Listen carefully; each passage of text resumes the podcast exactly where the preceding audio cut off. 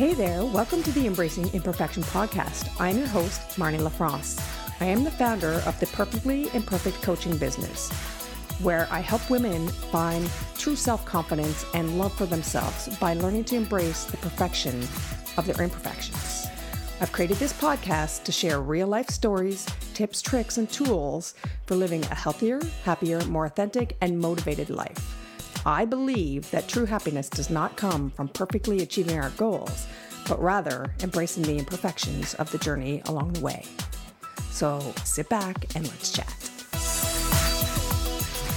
Hello, my friends. Welcome back to the Embracing Imperfection podcast. I am your host, Marnie LaFrance, and this is episode 27. Today, I wanted to talk to you about owning your morning routine. I've wanted to talk to you about this for a while because I know that when I had a solid morning routine, my days just went so much better.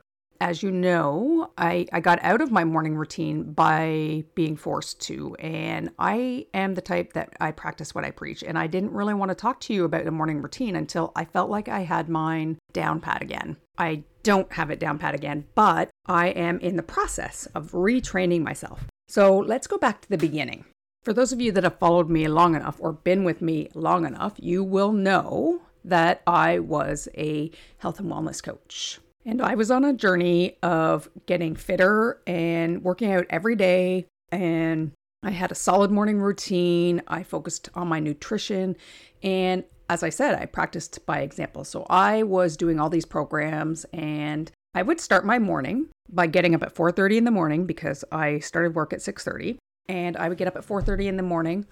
I would obviously hydrate myself because we lose a lot of water during sleep through our breathing or through sweating. And it's super important to hydrate. So I would drink some water, whether it was cold or I would drink hot water with lemon in it, because that actually is really good for your digestive system. And then I would do some meditation off and on, or read at least 10 pages of a personal development book or listen to a podcast. I would do that while I was drinking my pre workout. And then I would move my body. And then I, oh, and in there I would do my gratitude journal as well. And then I would move my body and then I could shower and get ready and go on with my day. When I was doing that, I felt amazing because I found when I had that routine and I actually did my workouts first thing in the morning, before I had any excuses, before things came in the way, or before I got too tired to actually do it, it meant that I had full on energy, first of all, because I had just got up and I had a good sleep and I had just woke up. So I had all the energy. I was then getting the rush from the workout, right? That endorphin release that gave me all the energy to carry on with my day. I was eating better and I just felt better all around. And having accomplished all of that already before I even started my workday at 6:30 in the morning just set me up feeling like I could accomplish anything. I felt like a superstar, literally and figuratively.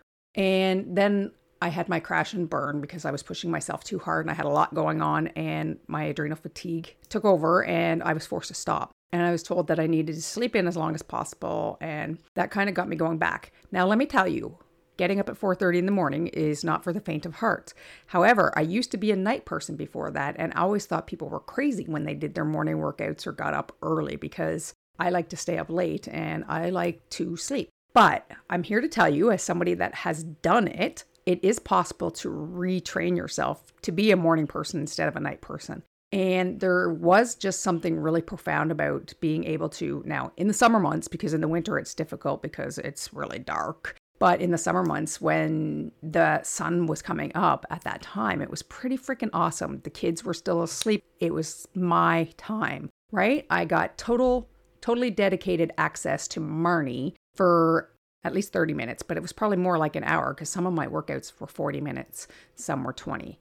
And I, like I said, I would read at least 10 pages. I would do gratitude journal. So the first hour of my morning was spent on me, literally filling up my own cup. And as I always say, you can't fill from an empty cup or the airplane analogy that you need to fill, put on your own oxygen mask before you help other people. So there was nobody trying to take away or drain away my energy. And I was just, it was nice and quiet. there was the sunrise, there was the exercise, there was the gratitude. I mean, starting your day off thinking of things that you're you're grateful for in and of itself is a good way to start the day because you're already just starting things off on a positive note, being thankful and grateful and just appreciating what you have. And those things all coupled together just made it really hard to kind of start off on a bad day, right? Now, when my morning routine didn't go as well, maybe I slept in or I couldn't quite fit it all in because I had an appointment or the kids woke up or whatever. I totally felt the difference. And so, as I said, I, I had my adrenal fatigue issue and I was forced to sleep in. And now I'm back in the thing where I would rather stay up a little later and sleep a little longer in the morning. There's nothing wrong with that. I still say as long as you have that solid morning routine. As I told you, I, I recently restarted working the contract that I had finished last October. I'm working part time three days a week to help them out. And so I have that along with my coaching business, my monthly membership community, the Women Embracing Life's Lessons, and my numerology business now as well. That's part of that coaching business. So I've got a lot of things on the go, right? So it's really important for me to be able to fill my own cup and like I said, I practice what I preach. So I talk to people about their self care and being more aware and being more intentional, which is the topic of the month in the Well Collective. We're talking about living intentionally. So, living intentionally means to me making sure that I am taking care of myself first. Because if I'm not taking care of myself first, then I'm going to end up really sick. And if I end up really sick, am I going to be able to take care of anybody? No, not even myself. And things will just be worse. So I had made it a commitment to myself to actually get back into a solid morning routine. What is that looking like for me? I think I briefly touched on it last week in the episode with the challenge that I'm doing in the Embracing Imperfection Facebook community, which is free. If you're not there, go to Instagram, check my bio out for a link, or even just send me a message and I will send you the link to invite you. It's free, it's for you specifically to do different challenges, to be motivated, to be inspired, and just to learn and share and have more accountability. So, in there, we're doing a 30 day challenge um, to own your morning. And I'm making it, making it really simple to start. I'm asking everybody to give 15 minutes.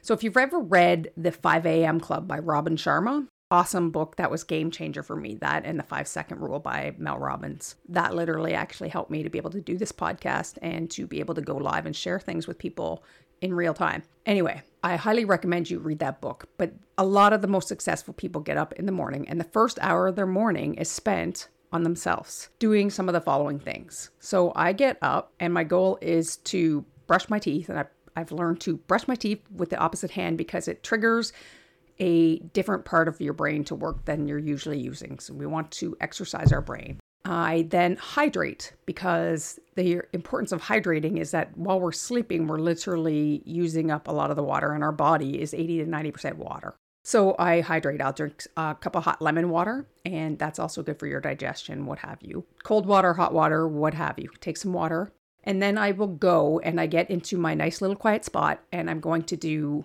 at least five minutes of meditation. This is what I'm asking everybody to do. So you only literally have to get up 15 minutes earlier to start. Ideally, you're going to work this up to at least 20 minutes each. So three sections of 20 minutes. You're going to meditate for five minutes to 20. So work your way up. But we're going to start with five minutes of meditation. And then I'm going to do five minutes of gratitude and journaling, right? I, I like to start my grat- my journaling with my gratitude journal because if you're thankful and grateful, it just, I don't know, it just gets you thinking on the positivity wagon, right? And just sets things rolling. And then journaling. So maybe you're journaling about what came up for you during your meditation, or you can do guided journals or prompted journals, whatever works for you if you're really not into the journaling thing, then I would suggest you read 10 pages minimum of a personal development book. So figure out something you, an area of improvement that you would like to work on. Leadership, something more personal, anything. Like there's so many different books out there and read at least 10 pages of that. So that's for five minutes, working your way up to 20. Then I suggest you move your body for five minutes, you can do, and I mean, it doesn't have to be like a hardcore workout. So go for a walk, do some stretching, do some yoga, throw on some music and dance your ass off, which is one of my personal favorites. Just something to get your heart pumping. right? To raise your heart rate just a little bit. If you can do that, studies have shown just even two minutes in the morning, first thing in the morning, getting your heartbeat up will actually help you sleep 75% better that night. Like, how freaking amazing is that? So, there you have it. That's literally what I'm suggesting for a morning routine. Can you commit to giving yourself five minutes or 15 minutes every morning to start to allow yourself to start your day off on a positive note, more upbeats, better mood, better sleep, that endorphin rush, depending on what you're doing for the workout. But if you're getting your heart rate up, you're going to release those chemicals, natural chemicals, like the natural high.